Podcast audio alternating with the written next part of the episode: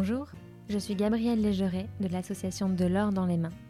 Dans cette nouvelle saison du podcast, avec Jean-Sébastien Decaux de Terre et Fils, nous prenons la route à la découverte des manufactures artisanales de notre territoire. Si je vous dis jeu en bois, pensez-vous au Jura et à ses forêts de hêtres? Et si je vous dis céramique, pensez-vous au grès issu de matières minérales que l'on trouve dans la vallée de la céramique qui traverse la Saône-et-Loire? Des massifs jurassiens à la côte basque, la France regorge de savoir-faire. Des matières produites dans nos régions, des gestes qui se renouvellent au fil du temps, au sein de manufactures portées par des artisans et des entrepreneurs. C'est l'histoire des savoir-faire de nos géographies. Et c'est de cela dont nous allons parler dans ce podcast en partant sur les routes de France à la découverte des manufactures artisanales. Un itinéraire de l'or dans les mains en partenariat avec Terre et Fils. De grands sapins agrippés aux montagnes et qui se hissent jusqu'au ciel, des odeurs de hêtre et de pin, c'est la deuxième étape de notre tour de France des manufactures artisanales. À Saint-Germain-en-Montagne, une petite commune en plein cœur des forêts jurassiennes, l'entreprise Jeux Jura fabrique des jeux en bois depuis 1911. Du bois français qui provient directement de la Syrie voisine pour devenir des petits chalets, des établis de mécano ou des jeux de société. Bonjour Frédéric, merci beaucoup de, de nous accueillir chez Jeux Jura. Bonjour Gabriel. Euh, nous sommes au cœur d'une entreprise familiale depuis 1911. Vous fêtez donc vos 110 ans cette année. Et chez Delors dans les mains, on adore euh, les histoires. Vous pourriez un peu nous raconter la vôtre et celle de votre famille? Alors, euh, la société Jura, qui a été créée par notre arrière-grand-père dans les années donc 1911 et qui a commencé vraiment à faire de la tournerie, de la tabletterie dans son garage tout seul euh, à Champagnol. Ça a duré euh, jusque dans les années 30 où euh, après il a retransmis à, son fils Bernard Liégeon qui a commencé à, partir plus sur le jeu le jouet. Parce que Henri fabriquait plutôt des, des porte-manteaux, des chaises longues, des glaces, on appelle ça la glace bambou, c'est quelque chose qui est très connu dans le monde des, des collectionneurs. Euh, il fabriquait des ustensiles aussi de cuisine et différents objets. Quoi. Et c'est donc euh, le grand-père, Bernard, qui, dans les années 30, a commencé à s'orienter sur euh, le jeu et jouet en bois. D'ailleurs, dans les, en 1936, il a, créé le, fameux coffret 4 jeux, euh, qui existe toujours, euh, donc qui correspond à un coffret en bois avec euh, quatre jeux qui est les petits chevaux, les oies, les dames et la marelle. Il s'est orienté aussi avec les, premiers tableaux, notamment des tableaux à boulier pour essayer d'apprendre à compter aux enfants. Et tableaux d'écoliers pour, voilà, pour s'amuser à, faire la, maîtresse et le maître. En 1941, il a euh, déposé un brevet qui correspond à. Bon, en ce temps-là, ça s'appelait la maison forestière et le chalet suisse. Maintenant, ça s'appelle le, chalet en bois, euh, qui s'est inspiré de, des chalets, euh, des habitations qui sont dans, la région du Jura, dans nos montagnes. Et, donc, ce produit-là, bon, bah, c'est quand même le produit phare et leader de, la société qu'on continue à fabriquer exactement pareil, bien sûr avec des machines plus modernes, mais c'est les mêmes dimensions, le même bois, les mêmes couleurs, euh, les mêmes matériaux, voilà, la même conception. Et c'est, euh, pour, euh, pour l'anecdote, c'est le, deuxième plus vieux produit au monde après Mécano, qui, qui, qui, parce qu'il il est, il est encore fabriqué et avec les mêmes caractéristiques que, lorsqu'il a été créé en 1941. Quoi. En 1971, Jean Liégeon a, repris les rênes. Donc, votre père? Voilà, qui est notre, notre père. Euh, il a repris les rênes en 71, qu'il a su faire développer l'entreprise. Euh, c'est là qu'on a, que la société a vraiment commencé à prendre de l'ampleur. Donc ce qui a euh, engendré qu'en 1980, on est venu s'installer à Saint-Germain-en-Montagne pour euh, agrandir les bâtiments parce qu'à Champagnol, euh, c'était trop petit. Et donc euh, maintenant, on est sur un bâtiment qui est de 6000 m2 couvert avec une cinquantaine de, personnes. Donc la quatrième génération, qui est donc Catherine, ma sœur, Catherine Varaca, ma sœur et moi, avons repris les rênes dans les années 90.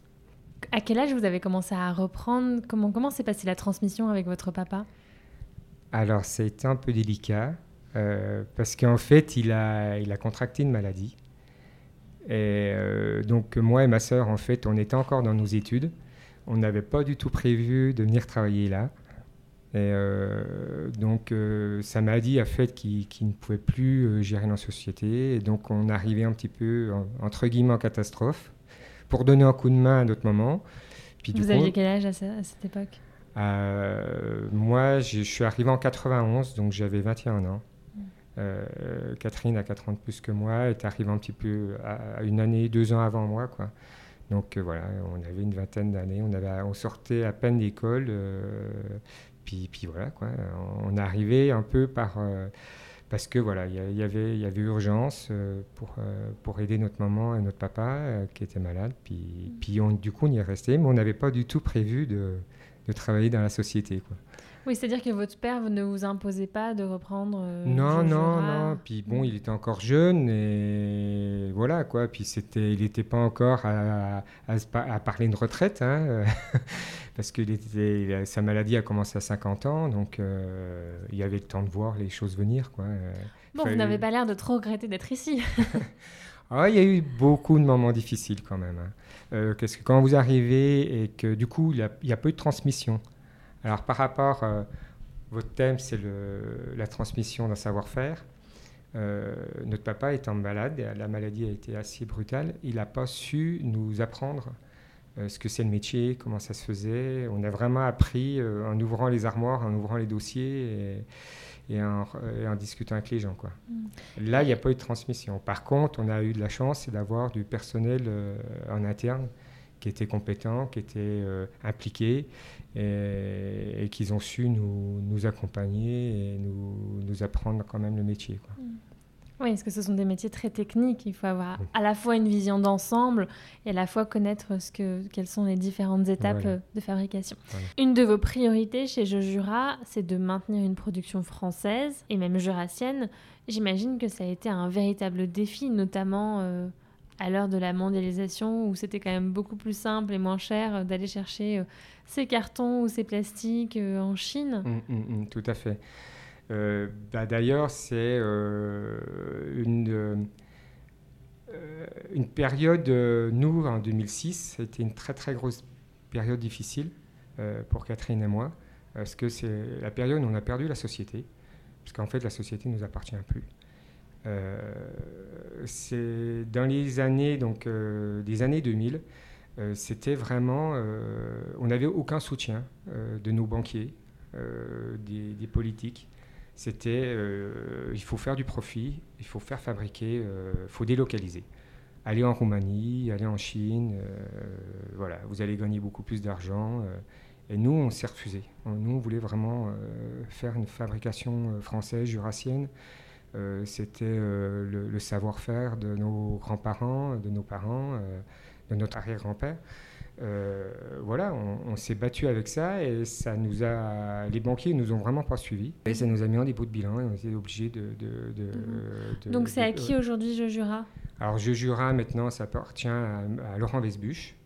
Euh, et dans le groupe euh, que possède Laurent Vesbuche, maintenant, il y, a, il y a deux autres sociétés aussi, qui est Villac, à Mort-en-Montagne, et, et Petit Colin, qui est dans la Meuse, euh, où c'est aussi des fabricants euh, de- depuis plusieurs années. Alors, Villac 1911 aussi, qui est spécialisé quand même dans la, dans tournerie et de très très belles pièces euh, en bois laqué.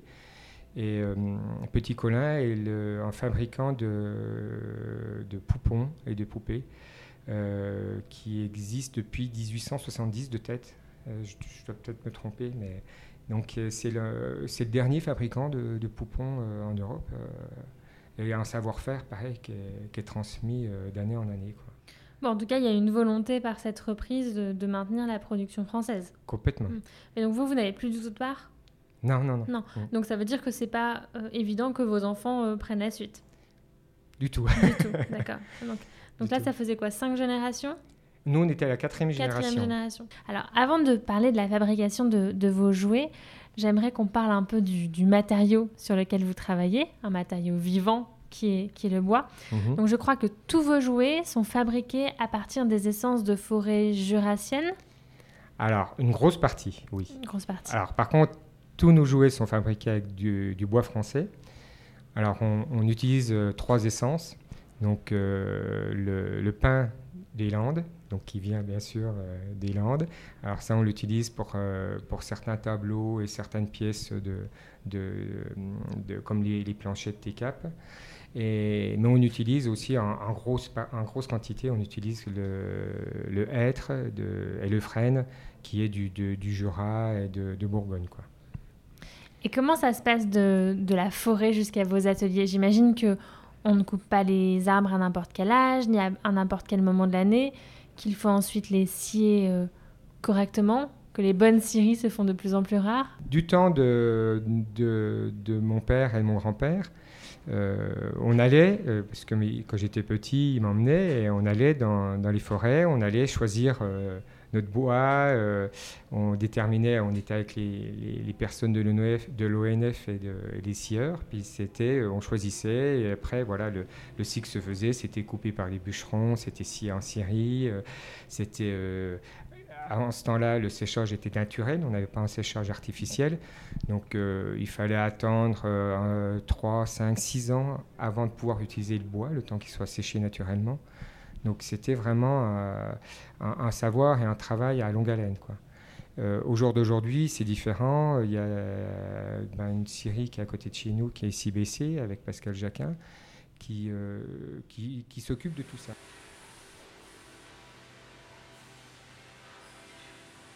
La scierie, qui fournit le bois de Jejura, est à deux pas de l'entreprise. On est allé y rencontrer Pascal pour qu'il nous raconte comment ça se passe. Bonjour Pascal. Bonjour. Alors, les arbres arrivent coupés chez vous. Comment ça se passe ensuite? Nous, nous sommes dans la première transformation, c'est-à-dire que nous achetons des grumes de bois qui sont sur pied au bordure de route. Donc vous allez les couper, ces bois? Pour Jejura, par exemple, vous les coupez à quel âge et à quel moment de l'année? Je pense, j'imagine que ça dépend des essences. Voilà, c'est des bois qui sont sélectionnés donc en fonction de c'est soit des coupes d'amélioration. Donc c'est des, c'est des bois qui sont sélectionnés pour euh, améliorer la, la, la pousse en forêt, c'est-à-dire que pour favoriser la jeunesse dans, cette forêt. Et autrement, c'est des coupes définitives, c'est des coupes où c'est que les, les bois, les bois non- sont, d'âge mature, donc ils, méritent d'être coupés pour laisser justement les, les autres euh, pousser.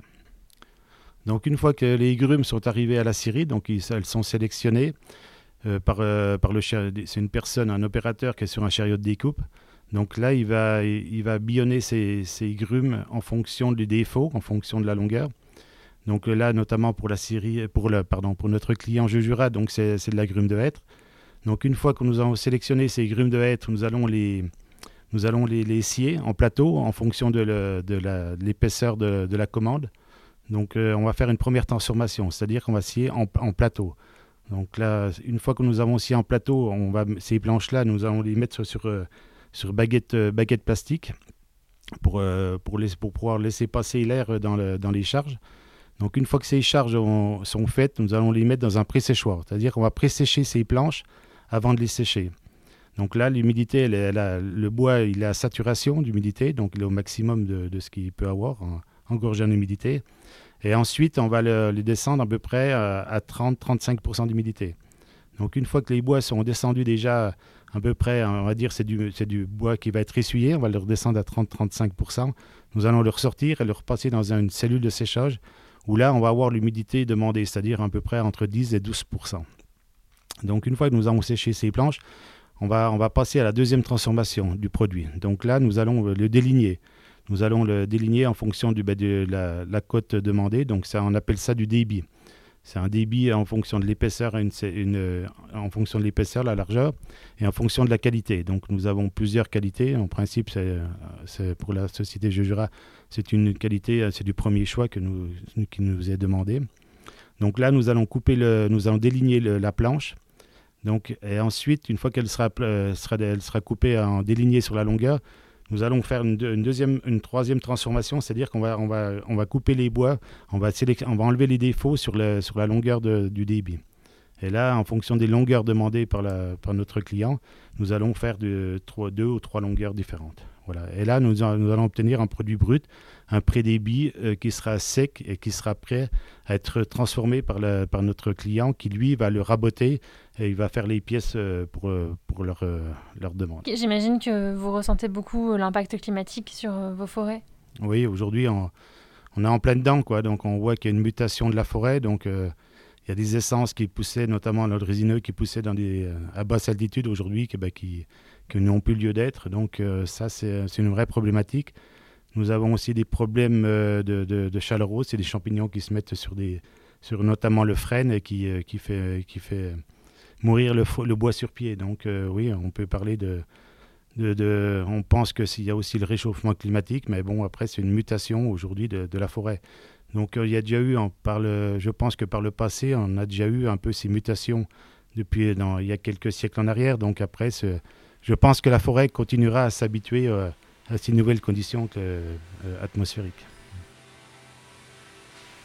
Et vous, Frédéric, vous n'utilisez que certaines parties de l'arbre? Voilà, ben on utilise des petites sections de bois. Donc généralement, on va, on va pouvoir utiliser plus la, le portour du bois et la partie euh, supérieure de l'arbre. Et on va laisser la plus belle partie à des gens qui vont fabriquer des meubles ou, des produits qui, sont de, qui, qui, demandent plus d'exigences ou de plus grande surface. Mm. C'est quelque chose que vous ressentez, la vulnérabilité de votre matière première? Oui, ça s'accélère euh, et il y a plusieurs maladies ou plusieurs phénomènes qui arrivent. Euh, donc vous parlez du noyer, mais il y a la maladie du frêne aussi, euh, des périssements au niveau du hêtre. il y a le bostrich sur les, les, les résineux. Euh, donc c'est soit des champignons, soit des insectes, euh, soit c'est de l'achèvement. Euh, il y a aussi, on a eu des, phénomènes de tempête qui ont arraché énormément d'arbres. on a eu du mal à, reconstituer encore notre forêt. il y a ces périodes de sécheresse. et il y a aussi un truc, c'est le, climat qui est complètement déstabilisé et qui, on n'a plus euh, des, hivers rigoureux avec beaucoup de neige, on n'a plus des, printemps, des automnes avec beaucoup de pluie et, comment euh, une période estivale avec euh, de, la chaleur, on va dire entre guillemets normale. On n'a plus de neige, on a de la pluie, mais pas assez, c'est pas assez régulier. Et tout ça fait que les, maladies arrivent dans les forêts. Et ça, c'est très très compliqué. Et on voit que ça s'empire. Par contre, il y a vraiment la profession qui a pris conscience de ça et qui de mettre en place des choses pour éviter de, gaspiller le bois qui soit euh, coupé et, exploité euh, mauvaise, avec une mauvaise gestion. Et donc une fois que vos planches de bois arrivent ici, comment est-ce que ça se passe? Est-ce que tous les savoir-faire euh, nécessaires pour fabriquer les jeux sont au sein de votre entreprise? Est-ce que vous en externalisez certains? Alors, une très grosse partie est faite en interne. Notre savoir-faire est vraiment sur tous les produits et sur euh, toute notre gamme. Comme je vous disais, on a, commencé, notre arrière-grand-père a commencé en tant que tourneur. Et au jour d'aujourd'hui, la tournerie, euh, on ne fait plus de tournerie. On a voulu plus se concentrer sur euh, la partie tabletterie. Donc on fait appel à, des tourneurs du Jura pour nous faire des petites pièces qui ont des fois des dés, des pions de dames, des, des, petits cylindres et ainsi de suite. Euh, on fait aussi, comme on ne peut pas tout fabriquer, euh, pourtant il y a 6000 mètres carrés, on est un peu une cinquantaine de personnes, euh, on fait quand même aussi appel à des tablettiers pour nous fabriquer des coffrets. on fait appel aussi à des gens qui font de l'impression, de, la sérigraphie, de la typographie, de l'impression numérique. Parce que pareil, on, y a eu fait aussi, à un moment donné, quand on était un peu plus, plus petit, on a eu fait un peu tous les corps de métier, mais à un moment donné, on, s'est beaucoup développé. Il a fallu produire de plus en plus. Et à un moment donné, euh, il y a quand même les machines qui ont évolué. Comme dans l'impression, euh, on a fait de la sérigraphie, on en fait toujours, mais maintenant, euh, il y a l'impression numérique. Qui, existe depuis quelques années, qui est un peu révolutionnaire, qui, qui permet de faire des produits super avec des couleurs superbes. Donc euh, au jour d'aujourd'hui, on n'a pas encore investi dans une imprimante numérique, donc on le fait sous-traiter. nous, on a investi dans de la, commande numérique euh, pour avoir des machines plus performantes. Depuis, pareil, quelques années, il y a la découpe laser qui est apparue. On commence à l'utiliser euh, via des, sous-traitants. Donc voilà par rapport à l'utilisation de... Le savoir-faire, il y a un savoir-faire qui est, qui est, ici pour la totalité de nos produits mais il y a des choses qu'on a fait externaliser, surtout dans la tournerie. Et, et c'est dans, dans, le coin? Ça reste majoritairement dans le Jura et dans l'Ain, quoi. Vous m'avez dit que vous aviez quoi? 3000 mètres carrés, donc j'imagine. 6000 mètres carrés. 6000 mètres carrés. J'imagine que vous avez un parc doté de, machines. Alors, ce qui est très surprenant, euh, c'est que sur les 6000 mètres carrés, euh, vous avez un quart qui, sert en production. Le reste, c'est que du stock, parce que on, est saisonnier. On fait à peu près 80% de chiffre d'affaires à Noël. Donc, on fabrique toute l'année, on stocke et on vend à Noël, quoi. Le Père Noël est votre meilleur client alors. Tout à fait. On est c'est du teint. D'accord. Et donc, une fois que le bois arrive chez vous, par exemple pour fabriquer euh, un petit chalet, quelles vont être les différentes étapes? J'imagine qu'il y a d'abord la conception, le dessin de, de, ces jeux, euh, le découpage. Vous pourriez nous détailler un petit peu ces étapes? Alors, euh, si on reprend à partir de leur, du, du, départ, oui, c'est la création du produit. Donc euh, on est plusieurs à travailler euh, autour d'une table, à se dire, euh, voilà, quelles sont les demandes des clients, est aussi, qu'est-ce qu'on peut innover pour apporter un nouveau produit. Et donc on, travaille tous ensemble pour essayer de trouver quelque chose qui est réalisable, parce qu'on ne peut pas tout faire dans le bois. C'est pas comme euh, dans le plastique, on peut faire toutes les formes imaginables. Le bois, il y a quand même beaucoup de choses à respecter euh, euh, dans le sens du travail. On doit respecter le sens de fil du bois, on doit respecter des, contraintes techniques. Hein. Donc on peut pas faire ce qu'on veut dans le bois. Donc on travaille là-dessus pour la conception du produit. Donc il y a dans la, c'est le bureau d'études, bureau des méthodes par rapport à la conception et le type de fabrication qu'on va pouvoir faire. Après, il y a la créativité, dire euh, bon, ben, les formes, les couleurs, euh, le design, tout ça. Donc, on a une personne qui s'occupe de ça. Mais euh, ce qu'il ne faut pas oublier aussi, c'est qu'on a des normes qui sont très, très, très strictes au niveau du jouet.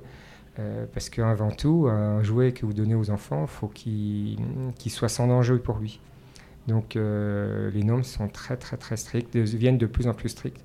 Donc, quand vous concevez et réalisez un produit, il faut surtout aussi penser à le faire pour bien respecter les normes du jouet, quoi, les normes européennes du jouet.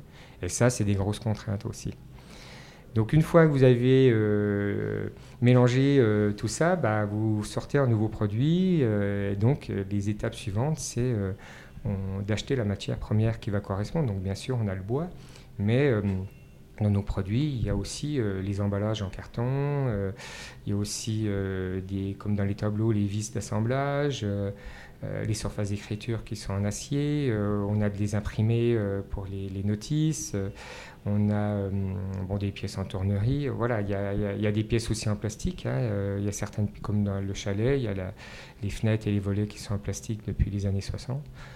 Donc voilà, il faut penser à à alimenter, à approvisionner toutes ces matières. Et après, euh, ici, on, attaque par l'usinage.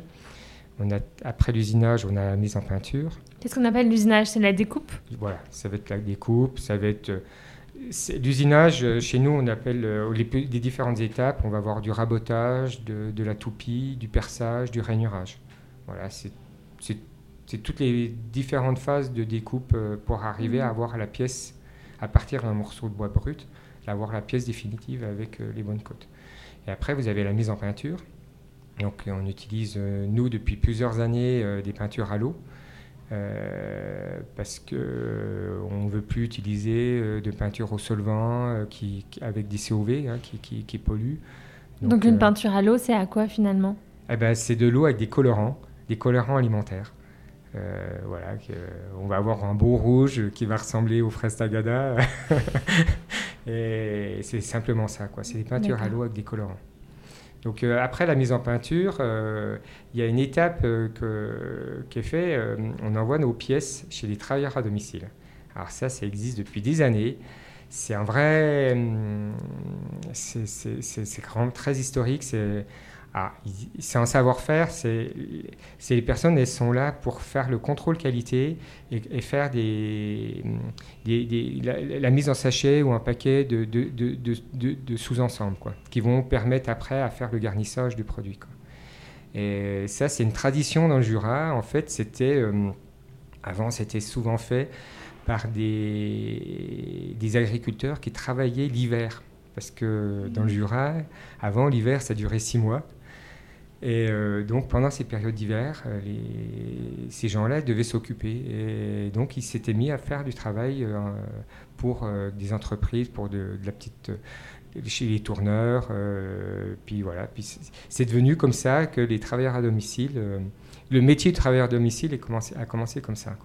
Après, on passe à l'assemblage des produits et à l'emballage, au garnissage. Et donc là, c'est une étape qui est assez importante parce que c'est vraiment le contrôle final. Et vos petits cartons viennent d'où? Alors nos cartons viennent du Jura, bien sûr, du Jura et du Doubs. Hein. nos emballages, euh, on a des, cartonniers euh, comme Cartoneo ou la cartonnerie byzantine qui, qui nous font nos emballages. non, au niveau de nos achats, c'est très local. on a toute notre sous-traitance ou notre fourniture est très mmh. locale. tout ce qui est notice, c'est fait par Estimprime qui est dans le Jura. je crois euh. que vos boîtes à jeux sont faites, sont faites chez Marotte, c'est ça? Alors les boîtes en bois, oui, sont faites chez Marotte à Pastenant. Euh, les boîtes en carton, donc euh, chez Cartoneo à, à l'Avant-les-Saint-Claude. Euh, même nos, fenêtres plastiques euh, sont moulées euh, chez Plastisoft à Moire-en-Montagne. Vous avez vraiment créé un écosystème local absolument formidable. Tout à fait, qui existe depuis des années. Il y a une mode du circuit court. Le circuit court, nous, il existe depuis les années 40, il n'a jamais changé. Quoi. Et qu'est-ce que vous faites de vos chutes de bois, des rebuts? Est-ce qu'il y a une exigence de recyclage, de réutilisation Alors chez nous, vous notre choix a été de... toutes nos chutes de bois déjà, l'usinage, euh, il y a les copeaux qu'on récupère, mais toutes nos chutes de bois, on les broie et on en fait des copeaux et on se chauffe avec. La totalité des établissements sont chauffés et, on s'en sert aussi euh, parce que quand on, teinte les pièces, euh, comme elles reprennent de l'humidité, comme elles sont trempées dans l'eau, on, les remet dans des, séchoirs et euh, pareil, on utilise la chute de, bois pour, pour faire fonctionner ces séchoirs. Et quels sont vos principaux marchés? Vous faites beaucoup d'exportations, je crois, quand même. Alors, non, le, vraiment, le, gros de nos marchés sont quand même français. Mhm. On a une, petite part, alors c'est de l'ordre d'une bonne dizaine de pourcents qui sont à l'export, donc surtout dans les pays européens. Euh, et, récemment en Chine. On exporte en Chine. Donc euh, c'est une fierté parce que il y a quelques années on nous a dit faites fabriquer en Chine et maintenant non, c'est les Chinois qui nous achètent nos produits. Et euh, sinon, dans le marché français, on travaille avec tous les réseaux de distribution, les magasins spécialisés, la grande distribution et les, les, sites euh, Internet. Comment est-ce que vous travaillez à la question de la transmission de vos savoir-faire au sein de votre entreprise? C'est quelque chose auquel vous prêtez attention? Quand un plus jeune arrive, il y a un mentor ou quelque chose comme ça? Alors, euh, pour travailler euh, là-dessus, au niveau de la transmission du savoir-faire,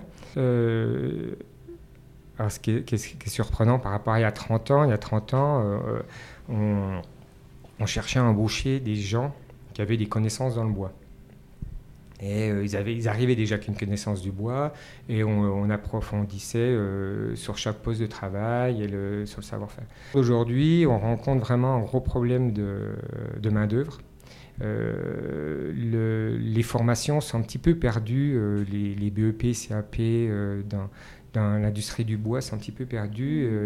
Les, la, formation, on pousse les gens à aller beaucoup plus loin sur du BTS et de l'école d'ingénieur. Donc, s'ils sont plus préparés à, faire, à travailler dans des bureaux d'études ou à être euh, des responsables d'ateliers, on a du mal à trouver vraiment des gens qui veulent travailler sur machine. Euh, parce que voilà, dans les, formations, ils vont trop loin. Aujourd'hui, nos difficultés, c'est plutôt trouver des gens motivés à apprendre un métier.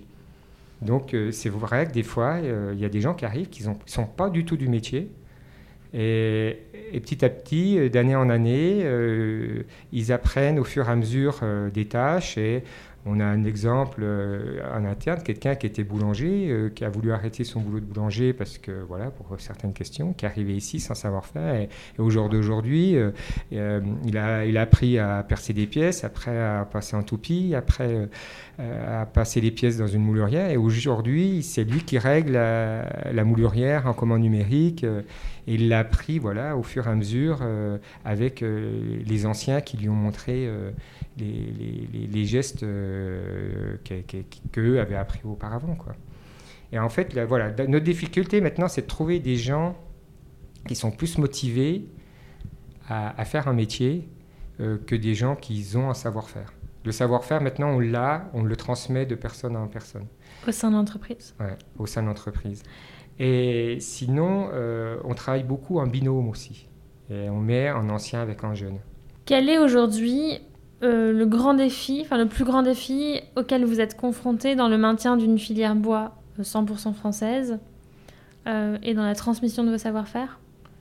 Quand vous nous posez, enfin quand vous me posez cette question, je, pense que notre réponse, enfin, enfin ma réponse, mais je dis notre parce que je parle au nom de Catherine aussi, est complètement différente depuis il y a un an et demi. le Covid a vraiment changé beaucoup de choses. C'est impressionnant. Depuis le début de l'année, on a un énorme problème d'approvisionnement de matières premières et de main-d'œuvre. Mais ça, ça se voit aussi beaucoup dans, dans, les travaux. Là, je crois que le bois, par exemple, a, augmenté de 50%. Et... oui, il n'y a pas que le bois, il y a, y a, y a tout, tout le, le, papier, le carton, l'acier. Mais comment est-ce qu'on explique ça? Moi, j'ai mon propre avis, mais après, c'est voilà, il y a, plein de choses qui se passent, il y a plein de phénomènes, il y a aussi de la spéculation aussi. Par contre aussi, il y a, une recrudescence.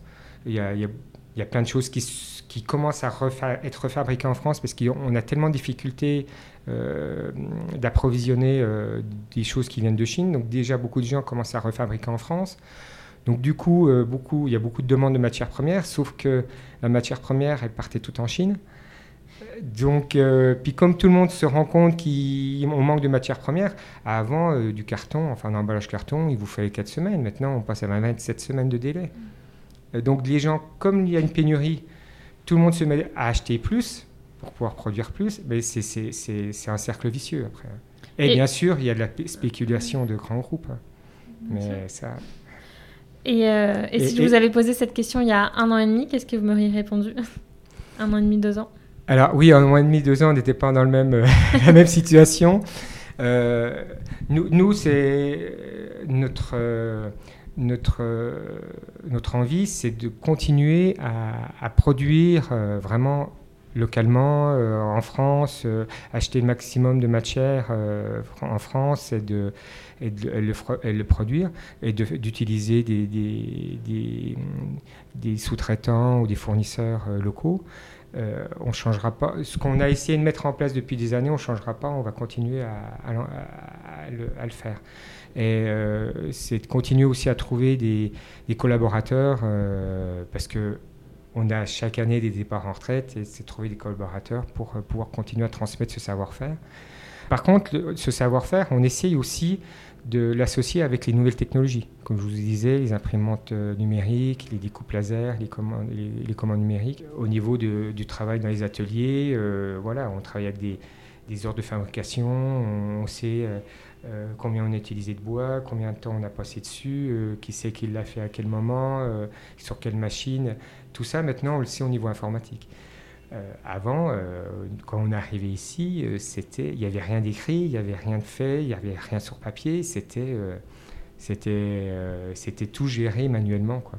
Donc il faut savoir s'adapter quand même et utiliser les nouvelles technologies pour continuer à progresser, pour continuer à, à, faire des, des, beaux produits, mais tout en gardant bien sûr notre savoir-faire. Bien sûr. Et d'ailleurs, en 2011, on a quand même reçu euh, euh, le, label EPV. Le label EPV. Donc euh, voilà, ça prouve qu'on a un vrai savoir, un, vrai savoir-faire, un patrimoine vivant de, français. Quoi. Et avec le Covid, vous avez vu une augmentation de, vos ventes? Complètement. L'année dernière, il y a vraiment une explosion dans les jeux de société. Mm. donc, ce qui est normal, hein oui, on est enfermé chez soi, il faut bien jouer avec eux, ses parents, ses frères et sœurs. Voilà. Et cette année, on, a encore, euh, parce qu'on l'a depuis quelques années, mais on ressent encore de plus en plus le, les gens qui reviennent sur du, de la fabrication française, mmh. euh, des produits en bois, parce que c'est quand même associé à l'écologie. Et ce qui est vrai, parce que nous, on fait très attention à ça. Hein, euh, notre bois, on veut que notre bois soit, soit, soit issu de, de forêts gérées durablement. Euh, notre carton, on veut qu'il soit fait avec du carton recyclé, euh, avec des, gens, des encres végétales. Euh, on fait attention à tout ça, quoi. En tout cas, bravo, parce que vous menez d'une main de maître, je jure, j'ai l'impression.